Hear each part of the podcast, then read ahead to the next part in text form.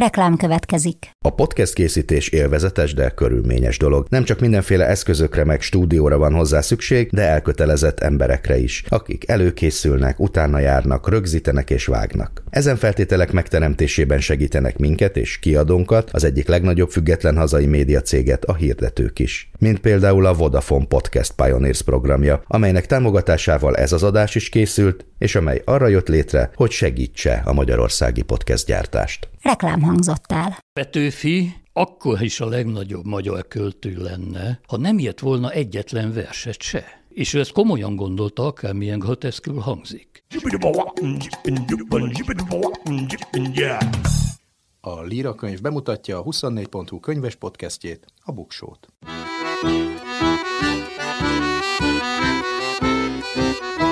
Ez itt a Buksó, olvasásról, könyvekről, mindenféle jóról. Én Nyári Krisztián vagyok. Yeah. A Buksó 48. epizódjában nem engedünk a 48-ból, a téma ugyanis Petőfi Sándor lesz. A Petőfivel foglalkozó könyvekről, vagy az ő ürügyén megjelent közelmúltbeli könyvekről lesz szó, és erről beszélgetek vendégemmel, Margócsi István irodalomtörténésszel, Petőfi kutatóval, de előtte még egy kis ajánló következik, az idénre várható magyar és nemzetközi non-fiction, azaz ismeretterjesztő könyvek világából. Száz év magány.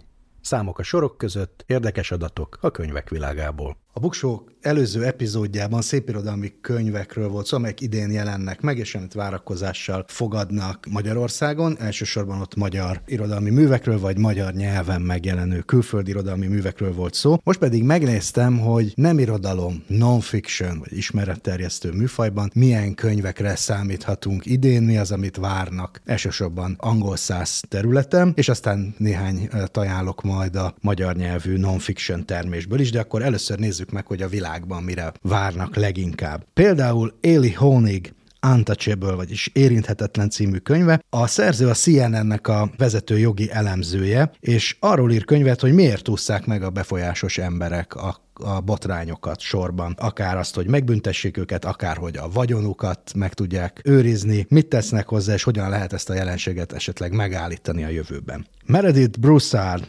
more than a glitch, vagyis több, mint hiba. Ez pedig arról szól ez a könyv, hogy a hogy a emberek szeretik valahogy a technológiát semleges erőként elgondolni. Miközben azt látjuk, hogy mondjuk egy arcfelismerő technológia képes a bőrszín alapján megkülönböztetni embereket, egy jelzálog jóváhagyás szoftvere vagy algoritmusa adott esetben diszkriminatív intézkedéseket hozhat, vagy erre tehet javaslatot. És ez a egyre fontosabb téma, ahogy a mesterséges intelligencia szerepe nő, és ez a könyv ezt vizsgálja, hogy mire kell vigyázni, hogyan tudunk egy technológiát erre támaszkodni, akkor, hogyha mélyén mégiscsak valamiféle emberi előítélet húzódik akár. Foolproof, azaz bolond biztos. Az alcíme pedig, hogy miért fertőzi meg elménket a félretájékoztatás, és hogyan építsünk immunitást. A szerző egy Sander van der Linden nevű angolul író szerző. Nagyjából arról van szó, hogy a közösségi médiában a félretájékoztatás milyen alapvető problémává vált, és erre miért vagyunk fogékonyak. A szerző egy szociálpszichológus, és abban merül bele ebben a könyvében, hogy hogyan működik az agyunk, miért érzékeny a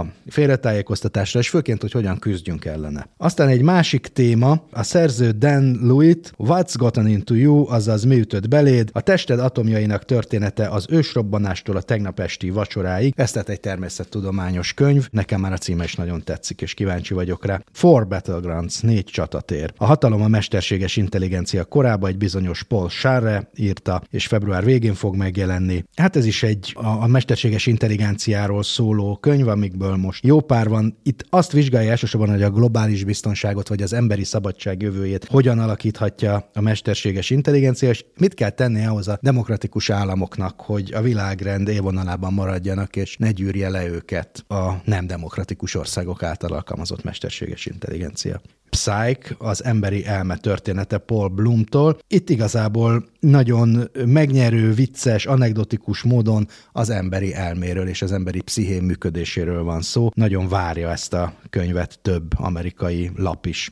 VR Electric, azaz elektromosak vagyunk. 200 éves vadászat testünk bioelektromos kódja után, és hogy mit hoz a jövő, egy Sally Adi nevű szerző írta, és március elején jelenik meg, és tulajdonképpen ez a témája, hogy a bioelektromosság, amit most kezdenek el föltérképezni, hogyan működik, hogyan befolyásolja a testünket, és ezek az új felfedezések az elmúlt egy-két évből hogyan hoznak új lehetőségeket, akár az antibiotikum rezisztencia, akár a rák elleni küzdelem területén. És egy könyv, amit én nagyon várok, és nem tudok róla, hogy Magyarországon készülnének-e kiadni, de innen is üzenem, hogy adják ki. Once Upon a Prime, a matematika és az irodalom csodálatos összefüggései, a szerző Sarah Hart áprilisban jelenik meg az Egyesült Államokban, és a matematika és az irodalom kapcsolódásáról szól, a szonettektől a kísérleti irodalmon keresztül a bonyolult matematikai formulákon, és ezek összefüggésein át beszélünk, tulajdonképpen az ember világegyetemben elfoglalt helyig. Reméljük, hogy mi hamarabb kézbe vehetjük. És akkor néhány olyan könyv, ami biztosan megjelenik magyarul, ezeknek ugyan még nincs magyar gazdája, amikről eddig beszéltem, de reméljük, hogy lecsapnak rájuk a magyar kiadók. Néhány olyan, ami már bizonyosan megjelenik. Az életrajzi kategóriában a tartalék, hát erről rengeteg szó esett, ez a Harry Hercegről szóló, és részben általa írt könyv. Következő epizódunkban erről lesz szó. Corvina kiadó gondozásában jelenik meg majd március közepén. Őrültem mélyen, Ellen Rickman naplói, Kossuth kiadó gondozásában, e, ugye ő a Harry Potter filmeknek, meg az igazából szerelemnek a ismert színésze, de ennél jóval többről van szó. Színjátszás művészetéről, politikáról, a magánéletről és minden egyébről beszél ebben a naplószerű könyvben Ellen Rickman. Miért Mahler így változtatta meg a világunkat? Egy ember és tíz szimfónia, Normal Lebrecht a szerző és az Atlantic Pressnél jelenik meg, és még egy életrajz Najman János, az ember a jövőből az Open Books adja majd ki, és egy bizonyos Anayo Batakaria a szerzője. Néhány tudományos könyv végül, ha a fák lélegzethez jutnának, hogyan segíthetnek a fák megküzdeni a klímaváltozással. Peter Wallében a parkiadó gondozásában jelenik meg, és igazából arról szól, amire nem olyan régen én is rácsodálkoztam egy leégett mamutfenyő erdőben járva Amerikában, hogy milyen hirtelen tudja regenerálni magát a természet, és hogy mi kell ahhoz, hogy a fák ilyen gyorsan alkalmazkodni tudjanak a környezetükhöz, és mit tanulhatunk ebből, és hogyan tudjuk hasznosítani ezt a tudást. Az élő agy, meglepő tények agyunk hihet hihetetlen képességeiről David Eagleman az Akkord kiadó kiadásában jelenik meg. Hát arról szól, amit a címe ígér. Horváth Dezső az elemi részecskék csodás világa, a részecske fizika története és kihívásai. Ez egyébként egy sorozat, a Libri uh, sorozata Kaleidoszkóp könyvek. Még egy címet ebből a sorozatból javasolnék, a számok rejtett építőkövei, a Primek és a szerző Pintér Gergő. Az Aténeum gondozásában jelenik meg, vagy jelent meg most már néhány napja a halatatlan medúza, a természet titkai, avagy hogyan éljünk akár száz évig. Az örök élet biológiai titkairól van szó, egy dán biológus a szerző, hogy hogyan küzd a tudomány az öregedés ellen, és mik a végső határai az emberi életnek. Végezetül egy utolsó könyv A halál hét kora, egy bizonyos Richard Shepard itt a Helikon kiadó gondozásában, és a szerző az Nagy-Britannia első számú orvostudós detektívje, aki különböző halálesetek elemzéséből, illetve hát a, a hátra maradott testnek az elemzéséből ír mindenfélét az élet csodájáról. Furcsa módon, úgyhogy ezek a könyvek a non-fiction kategóriában a leginkább várt könyvek, legalábbis számomra. Könyvemberünk Margócsi István irodalomtörténész, kritikus, nyugalmazott egyetemi tanár, Petőfi kutató, és a beszélgetés apropója kettős. Egyrészt van egy általános apropója, hogy Petőfi év van, egész évben Petőfiről van szó, sőt egy kicsit már tavaly is így volt, és részben ennek részeként megjelent egy tanulmánykötet, amit te szerkesztettél, meg az előszavát és az utolsó tanulmányt is te írtad. Petőfi Sándor emlékezete. A címe és az Osiris kiadó gondozásában jelent meg tavaly össze. És nem az egyetlen kötetről van szó, csak az Osiris legalább három vagy négy Petőfihez is köthető könyvet adott ki, azon túl, hogy magát az utolsó kritikai szövegkiadást is az Osiris adta ki. És ha megnézzük a legnagyobb könyves portálokat, hogy Petőfiről szóló könyv könyvek, vagy Petőfi művek újra kiadásai, akkor legalább 20 olyan kötet van már most, ami egy éven belül jelent meg, vagy a, vagy a következő hetekben várható, és akkor még nem beszéltünk arról, hogy filmek is készülnek meg, regényes életrajzok, zenés játékfilm, kiállítás, ásatás. Szóval tényleg minden Petőfiről szól. Ez egy Petőfi kutatónak inkább egy ilyen zavaró egyszeri dolog, ami jobb túlesni, vagy vannak ennek kézefogható hasznai is, vagy tanulságai? Mind a kettő egyszer. Kezdjük a hasznokkal. Hát természetesen az, hogy a Petőfi művei megbízható jó kiadásba újra kijöttek, az nagy szerencse, hiszen tele van a piac olyan Petőfi kiadásoknak az újhanyomásával, amik tele vannak hibával, kihagyásokkal. Tehát nagyon helyes, hogy új kritikailag gondozott kiadások megjelennek. Vélhetőleg meg fog jelenni az akadémiai kritikai kiadásnak utolsó kötete, ugye öt kötetben már megjelentek Petőfi verseinek kritikai jegyzetekkel ellátott kiadásai. Az utolsó kötet, ami félbe maradt a jelentős Petőfi kutató Kehényi Ferenc sajnálatos halála után, már majdnem kész van a kiadáshoz Szilágyi Márton kitűnő kollégámnak a szerkesztésébe. És nagyon fontos, hogy megjelentek más típusú Petőfi könyvek, például a Petőfi életrajzol, vagy maga ez a Petőfi a recepciójának történetét földolgozó kötet is, hiszen Petőfiről olyan sok és sokféle megnyilatkozással találkozunk mindig és mindenhol, hogy nagyon helyes, hogyha nagyon komolyan szakmailag ellenőrzött információkhoz is eljuthat a közönség. Másrészt persze a Petőfi évnek az ünnepség sorozata, hát az olyan, amilyen a magyar történelemben megszokott Petőfi ünnepségeknek a, hogy mondjam, tenger tenger. Petőfit a 19. század végén már hatalmas ünnepségekben részesítették, és az 1899-es évfordulótól kezdve, ugye halálának 50 éves évfordulójától kezdve, minden kehek évfordulón hatalmas országos ünnepségek voltak, kitűnő előadásoktól kezdve, hogy mondjam, a vásárhelyi cirkuszig terjedően. Természetesen most ugyanez várható el, hogy lesznek Petőfi játékok, Petőfi cirkusz előadások és Petőfi akadémiai előadások, komoly íróknak vallomásai Petőfiről, számtalan olyan Petőfi emlékezés fog megjelenni, ami újabb és újabb igazolhatatlan legendát fog közölni Petőfi életéről. Ezzel nyugodtan számolni kell.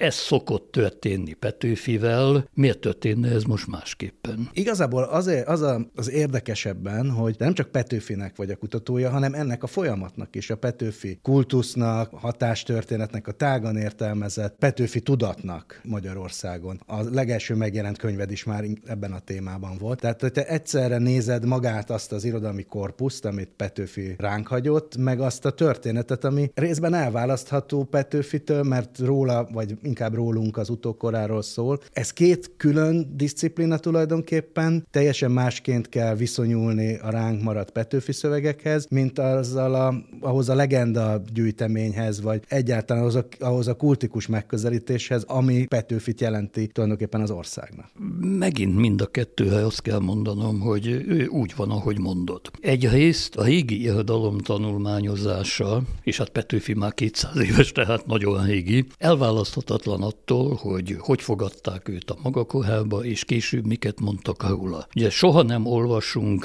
egy régi irodalmi művet friss, szemmel első olvasásként. Mert mindig tudunk róla valamit előzetesen. Tanultuk az iskolába, azt tanultuk az iskolába, amit róla tudni és mondani kell, és ez beleivódik mindannyiunknak a tudatába, ez beleivódik természetesen az ihadalom történészek tudatába is. Ha most fölcsapnánk mondjuk egy mai tankönyvet, akkor meglepődve tapasztalhatnánk, hogy számtalan olyan mondat, vagy legalábbis olyan gondolat van, ami már 150 évvel ezelőtt is elhangzott volt. Ezzel tele van az irodalom tanítása, az irodalom kutatása. Még egyszer mondom, egyrészt tudományosan, a recepció megvizsgálása nélkül nem lehet hozzányúlni a művekhez. Másrészt persze a Petőfi az egy egészen különös eset. Mert hát Petőfiről, amikor a közbeszéd beszél, akkor ugye nem a verseiről beszél, hanem a Petőfi figurájáról, ahol a képről, ami 150-180 év alatt meghallgatta nemzeti tudatba. És ez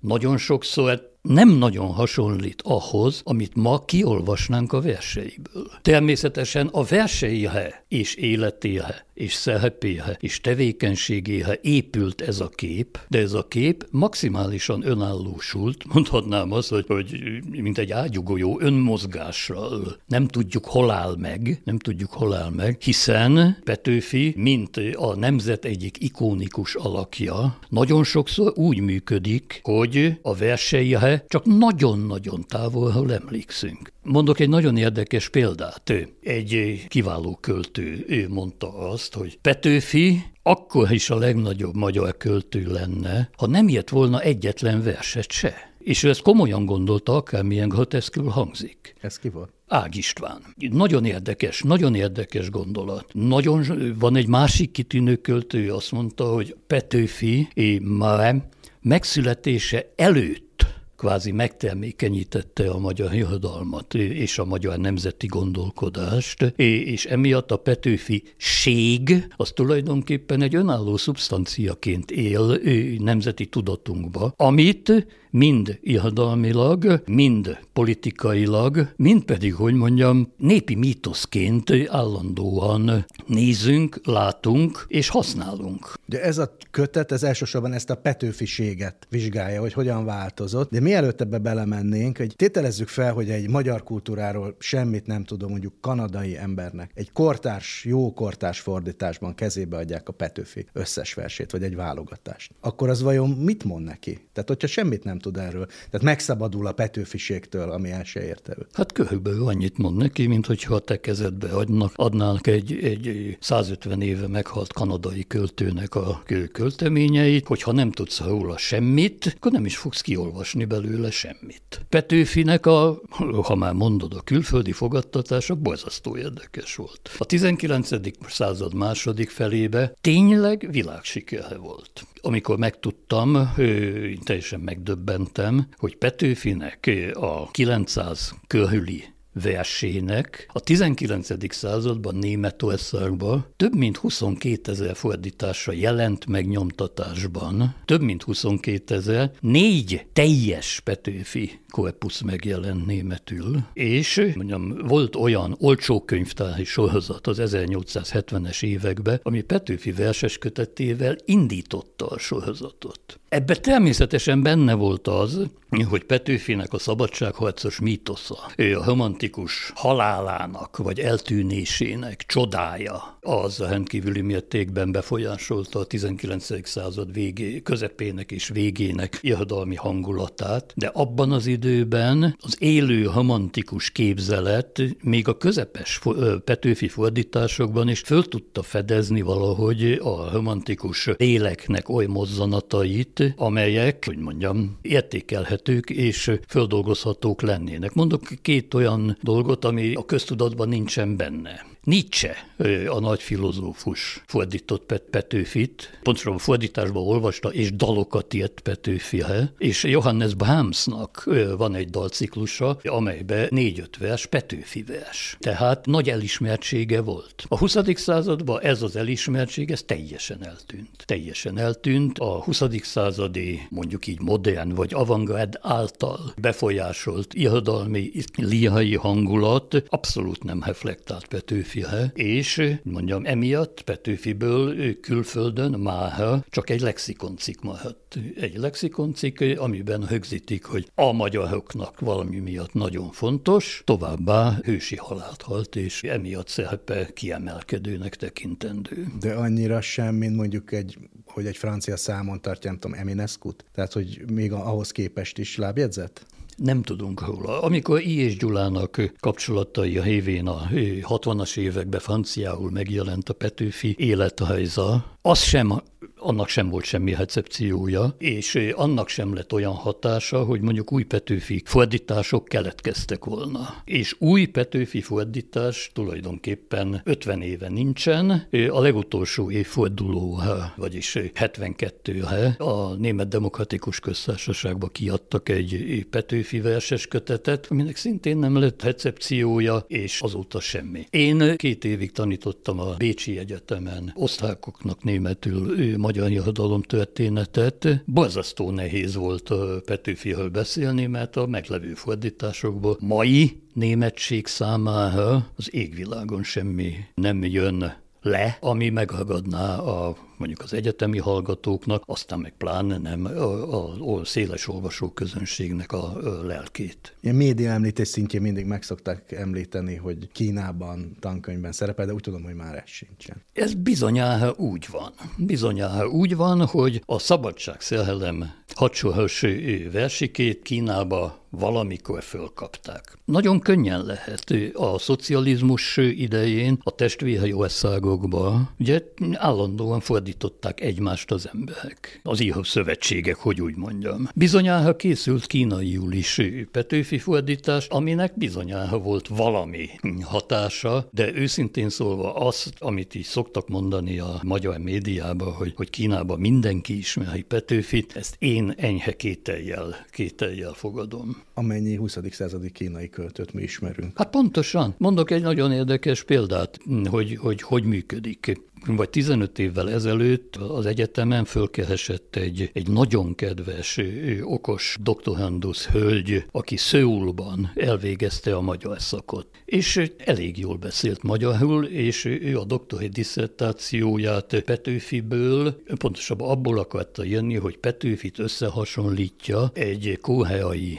költővel, aki az 1920-as években egy kóheai munkásmozgalmi tüntetésen, amit szétlőttek, meghalt. Tehát kvázi hősi halált halt, és körülbelül ennyi volt a... Tehát egy életrajzi kapocs volt. Igen. És hozzátenném, ez a tényleg nagyon kedves és okos lány, mikor hozzám jött, addig még egyetlen Petőfi verset nem olvasott. De tudta, hogy ebből kell ilyenni a, a diszertációját. A dolog ez ki az, hogy utána el is küldte nekem a diszertációt, de hát kóheai betűkkel volt írva, úgyhogy sajnos nem tudtam elolvasni. Pedig lehet, hogy már átformálta a koreai Petőfi recepciót. Minden esetre ugye Petőfi ebből is látszik elsősorban nekünk szól, és hogy az elmúlt bő másfél évszázadban hogyan szólt nekünk, arról szól lényegében ez a kötet. Ebben 65 szerzőnek a versek szerzővel együtt a, a munkái szerepelnek, elsősorban tanulmányok, eszék és néhány vers. Hogyan jött létre a kötet, milyen alapon válogattál, miért pont azokat válogattad be, amiket beválogattál, és miért nem válogattál be mást? Hát a kötet, bevallom őszintén, elsősorban irodalomtudományos használatra készült, tehát komolyan vehető Petőfi tanulmányok, leírások gyűjteményét akartam összehakni. Azért mondom, hogy komolyan vehető, ugyanis a Petőfihez szóló szakirodalom, emlékezési hadalom, vélekedési hadalom az olyan beláthatatlan, mint a tenger. Csak megsatszolom, de nagy összegbe mernék fogadni, há, hogy Petőfiről összességében többet írtak, mint mondjuk a 19. század más költőiről összességében. De ebbe benne van az is, hogy hogyan verte Petőfit az apja, Petőfi milyen volt a szerelmi kapcsolata Szenthelyi Júliával, benne van az is, hogy amikor apám találkozott Petőfivel, akkor kapott tőle egy pipát, tehát teljesen, hogy nem mondjam, másodlagos érdekességű élethajzi dokumentum, momentumok, másrészt pedig rengeteg az olyan, nem tudok más mondani, lelkendezés a Petőfihoz szóló irodalomba, amikor csak valaki azt mondja el, hogy ó Petőfi, téged szeretlek a világon a legjobban, ó Petőfi, tőled tanultam a költészetet már óvodáskoromtól kezdődően, és emellett természetesen rengeteg nagyon komoly, nagyon szép és mély eszmefuttatás is található. Én elsősorban a, a tudományos megközelítés megközelítést preferáltam, tudván az, hogy a 19. században még az irodalom tudománynak olyan szigorú szakmai elhatároltsága nem volt, mint ami, amit ma szeretnénk, vagy szeretnénk tudni róla, de a 20. századból már csak, hogy mondjam, nagyon komoly értekezéseket, vagy nagyon komoly írói vélekedéseket, vallomásokat választottam. Ugye Petőfinek az a specialitása a magyar irodalomba, hogy az 1850-es évektől kezdődően máig nincs olyan magyar író, közepes, másodosztályú, osztályon felüli zseni, aki nem mondott volna valamit Petőfiről. A költők közül tulajdonképpen majd mindenki 99% írt valamit, verset, versfélét, eszét Petőfiről. Ő az írók ugyanígy, ugyanis Petőfinek tényleg olyan központi szerepe van a magyar nemzet irodalmi tudatában, hogy ezt a központi szerepet mindenki valamilyen módon megvilágítani óhajtja, akár pozitíve, akár negatíve. Hiszen ne felejtsük el Petőfit rögtön indulásakor, nagyon sok bírálat is éri. Folyamatosan vannak olyanok, akik nagyon keményen bírálják, voltak olyanok, akik kimondottan károsnak tekintették a fellépését, és voltak olyanok, akik kedves jelenségként egyszerűen nem akarták komolyan venni. Hiszen Petőfiről, figyeljük meg, a magyar irodalom ekkora nagyságjait tekintve, a rengeteg paródia, a rengeteg ironikus megnyilatkozás született, míg mondjuk Vörös Martit vagy Ahányt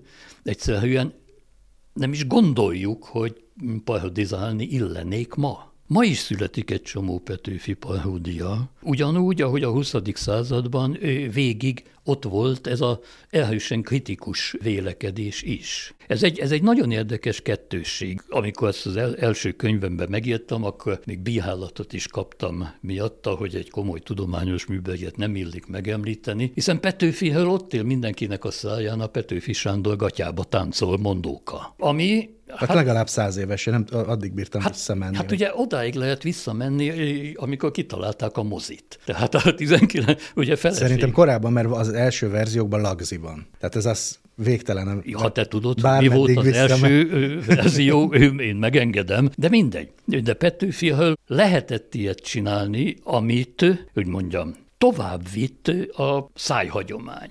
Máig, máig ott él ez a versike gyerekeinknek a szájában. Talán az egyik legismertebb magyar vers. Többé-kevésbé igen, mert hát ez, ez, ez tényleg mindenki utána tudja mondani, hogyha elkezdi valaki. De ezt más költőnél egyáltalán nem tapasztaljuk meg. Petőfinek jelenségét nagyon sokszor megközelítették kedves humorral. Játékos élethajzi megjelenítéssel egy csomószor találkozunk. Most gondoljuk meg, hogy ki merné mondjuk Babicsnak vagy József Attilának az életét humorosan megjenni. Most persze én tudom, hogy Petőfi egy végtelen jó humorú, nagyszájú kakéle volt, aki maga is nagyon sok szatirikus gesztust alkalmazott, de hát akkor is. Egyrészt ott van a hatalmas ikon, a hazájáért életét és mindenét föláldozó, csodálatos hős figurája. Másrészt ott van ez a jópofa srác, akit, úgy mondjam, akár közvetlenül megszólíthatónak is vélhetünk. De ez nem azért van, mert amikor egy, egy kultusz ilyen mérvű, akkor mindig van egy ilyen karneváli verziója is. Tehát, hogy lehet azon nevetni is, aki iránt vallásos áhítattal vagyunk. Tudsz még ilyet? Egy, a világirodalomban ilyen figurát, mint Petőfi, ilyen kultuszfigurát, aki költőként is, meg közéleti szereplőként is ekkora jelentősége bír a saját kultúrájában. Vagy még gondolkodtam, hogy esetleg Byron vagy Puskin, de talán még az se. Puskinnak megvan, megvan az orszoknál egy hasonló kultusza, ugyanígy működik a Goethe kultusz, ugyanúgy működik a Dante kultusz, Kelet-Európában pedig, hát persze kisebb méhetekben ugyanígy megtalálható minden nemzetnek az a figurája, akit kvázi a nemzeti tudat védangyalaként lehet prezentálni, de az, hogy a kultusznak ilyen karneváli kicsavarodása is megtörténik, ezt én máshol nem tapasztaltam. Hogyha megnézzük ezt a vidám fiatalembert, meg amit maga után hagyott, akár publicisztikában, vagy amit csak leírtak róla, azért az látszik, hogy ő egy ilyen hivatásos normaszegő volt. És hogyan lesz mégis egy kultusztárgy olyas valakiből, aki, aki ennyire normaszegő? Hát nagyon jó időben kezdte a Noema szegést. Nagyon jó időben, akkor, amikor a magyar irodalomnak egyébként is egy ilyen nagy ébredő és korszakváltó hangulata volt az 1840-es években. Petőfi behabbant, hozott magával egy egészen más típusú irodalmiságot, mint amihe szocializálva volt addig az irodalmi közönség. És mindezt megcsinálta komoly, elegáns gesztusokkal, és megcsinálta bursikóz parodisztikus gesztusokkal. Hiszen a nagy versei mellett ott van a helység kalapácsának nagyon nyers víg paródiája. Petőfi ugye állandóan kötetről kötetre egy más típusi költészetet próbált ki. Ugye népdalköltőként indult, utána megjött a Ciprus Lombok című szép szentimentális gyász sorozatot, ő csinált egy Biedermeier szehelmes sorozatot a szehelem gyöngyeibe, ő csinált egy romantikus epigramma gyűjteményt a felhőkkel, és utána pedig csinált egy olyan politikus költészetet, aminek szintén nem volt semmiféle előzménye. Na most mindez együtt járt azzal, hogy ebben az időben olyan élénk volt a magyar irodalmi élet, ami nagyon ritka a magyar irodalom történetében. Petőfinek ugye viharos volt a fogadtatása. Nem csak, hogy erősen támadta a előző generáció irodalmisága, hanem hihetetlen mértékben istenítették a högtön, a högtön indulásakor. És ő megcsinálta Petőfi azt a csodálatos bravúrt, hogy három-négy év alatt ő lett az irodalmi diskurzusnak a központi figurája. Ő a verseivel olyan feltűnést keltett, nagyon sokszor olyan botrányt keltett, hogy ah, oda kellett figyelni. A hárodásul, amit szintén nem szoktunk figyelembe venni, Petőfi állandóan jelen volt új és új műveivel. Szerintem gondoljuk meg, négy év alatt megjelent egy csomó kötete, olyan szerződése volt a vezető irodalmi folyóirattal, hogy minden héten ad bele verset. Tehát ott volt mindig. Ott volt mindig. És akkor szíthatták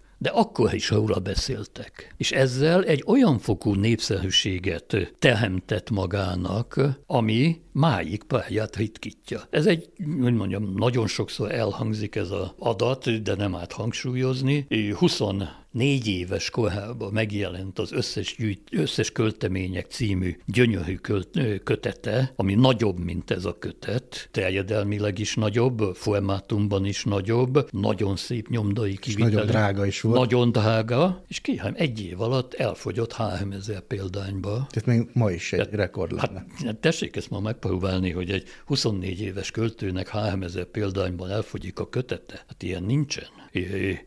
És högtön utána kellett nyomni. És a második kiadás is elfogyott pillanatokon belül. De... Tehát ő, ő neki elképesztő volt a népszerűsége, akkor is, hogyha ebbe a népszerűségbe nem csak teljes elismerés volt benne, hanem bizonyos kritikai felhang is. És erre a népszerűsége épült rá utána a forradalmi politikai tevékenysége. Hiszen március 15-én Petőfinek olyan szerep jutott, vagy olyan szerepet töltött be, ami tényleg az ország teljes közvéleménye számára egy megrendítő élmény lehetett. Kétszeresen is. Nem csak az, hogy, hogy mondjam, megváltozik az ország élete, között következik a rendszerváltás, hanem hogy en, ebben a váltásban az irodalomnak tényleg volt szerepe. Szóval soha a magyar történelemben még olyan nem volt, mint a Nemzeti Dal esete, hogy egy vers komoly mozgósító erőt tudott volna produkálni. Ugye elhangzott a Nemzeti Hang március 15-én és a következő napokban minden népgyűlésen, pillanatokon belül lefordították ők természetesen német, természetesen a nemzetiségek nyelvéhe, pillanatokon belül ő megzenésítették, és a kottákat is kinyomtatták, és ezzel egy olyan fokú látszat keletkezett, amit Petőfi teljes szívvel, lélekkel elhitt, hogy tényleg az irodalom kimozdítja a nemzetet, és én költő, hogy valóban, mint proféta, vezetem, vezettem a nemzetet. Ez később politikailag természetesen egyáltalán nem valósult meg, és Petőfinek a 48-49-es politikai kudarc sorozata az ismét elemzés tárgya lehetne, de Petőfinek a halála és eltűnése ismét megerősítette ezt a csoda jelleget. Ez nem esik egybe, hogy március 15 ez nem csak az ő életében, hanem a nemzet életében is egy fordulópont, ahogy világos is. Igen. Tehát, az ő életében ez a Pontosan, két fordulópont nem egy... esik egybe a történelmi fordulópontokkal, akkor ez a kultusz sem alakult volna ki? Vagy másként alakul ki, de hát így alakult ki. Így alakult ki, így 48 emlékezete ami ugye azért mégiscsak 15 évig a hettenetes elnyomás alatt volt, ez a emlékezet, ez állandóan Petőfi is emlékezett. Petőfi is emlékezett, és emiatt, hogy mondjam, még azok is, hogy mondjam, tisztelettel, mond, majd, hogy nem azt mondom, hódolattal fordultak Petőfi jelensége iránt, aki egyébként ízlése elkülönbözött a ő Petőfi hányzatától. Ebben a könyvben sok tanulmány, főleg az, amit nem professzionális irodalmárok, hanem mondjuk írók írtak, ott mindig keveredik ez a politikai, világnézeti megítélés az esztétikaival. És talán ezért sem véletlen, hogy igazából nem nagyon volt olyan politikai közösség, vagy világnézeti közösség az elmúlt 170 évben, aki ne tudta volna azt mondani, hogy ez a mi költőnk.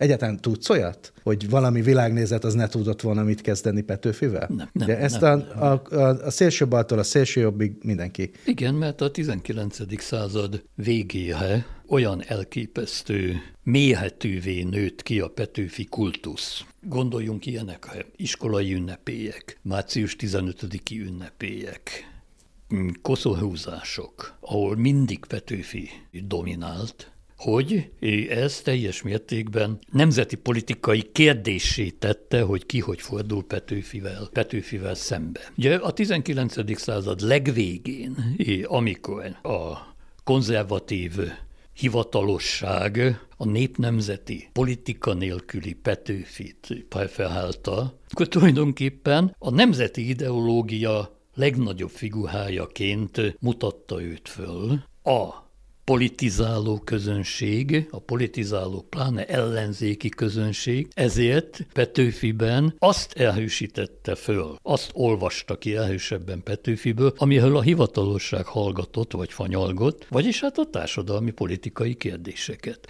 Ez a 19. század, 20. század fordulóján nagyon kiélesedett, hogy március 15-én külön ünnepelte Petőfit a hivatal és a munkásmozgalom. És ez a, hogy mondjam, kettőség állandóan ott volt. Az államhivatal mindig magáénak mondta Petőfit. A legkonzervatívabb korszakokban is. Az ellenzéki politika mindig magáénak mondta Petőfit, és mondjam, ezért mondjam, rettenetesen érdekes ellentmondások, kontroverziák keveredtek, hogy ugyanabban az időben ő két három teljesen különböző politikai Petőfi képe, mint jelszó szerepelt. Az első kötetemben valóban, hát az már nagyon régen jelent meg, én összegyűjtöttem, összegyűjtöttem ezeknek a dokumentumait. És tényleg egyetlen olyan számba vehető politikai mozgalmat nem lehet találni, amelyik valamilyen módon ne hivatkozott volna Petőfire. De, mondjam, Aponyi Albert gróftól kezdve Kumbéláig mindenki azt mondta, hogy Petőfi a miénk. Ugyanígy a mm, ifjúkorunkban, a szocializmus idejében is az történt, hogy Lobogunk az állam... Petőfi. Hi, hogyan? Lobogunk Petőfi. Lobogunk Petőfi, még a 70-es években is ugye a Petőfi, mint előszocialista szerepelt a, a hivatalos és tananyagi Petőfi képbe, míg akkor is a lázadó mozzanatok Petőfi nevébe szólaltak meg, és ismerhetes az a 67-ben született nagyon erős utas, utol, utasi József vers, a Zúg Mácius, amely... Sírodat rázom. Sírhadat a házom, Kejfel Petőfi sírhadat a házom, beszélj ismét a szabadságról, mert körünkben most lopnak a bőség asztalánál. Mi áll közelebb a, a valósághoz? Az, amit Petőfi is szeretett mutatni magáról, hogy ő a puszták romlatlan vadvirága, vagy az, ami szintén belelátható, hogy egy nagyon tudatos profi, a tetszik a, a kapitalista rendszerhez igazodó irodalmár volt. Itt Petőfi, ha szabad ilyet mondanom, csal. Mert olyan költő, aki a természet vadvihága lenne, hát ilyen nincsen. A vihágok nem szoktak jambusokat ilyenni, és nem tudják, hogy a kereszthaimelés hogy működik. Ő azt mondta a romantikus ideológia hatására, hogy nem jártam iskolába. Ugye Teljesen hamis önkép, hiszen pontosan tudjuk, hogy nagyon hendesen járt iskolába. És jó iskolába. És jó iskolába, és miután befejezte az iskolát, hihetetlen műveltséget tett szert. Most ezt nem a természet produkálja, hogy valaki megtanul angolul. Azért, hogy Shakespeare tudja olvasni. De ez rendkívül impozáns és jó hangzású ideológia volt a maga korába, és érdekes módon elképesztő népszerűséget tett, tett szert a recepcióba is, hiszen máig mindannyiunk szájára elsőként az jön ki, hogy ó, hát Petőfi az egy egyszerű költő.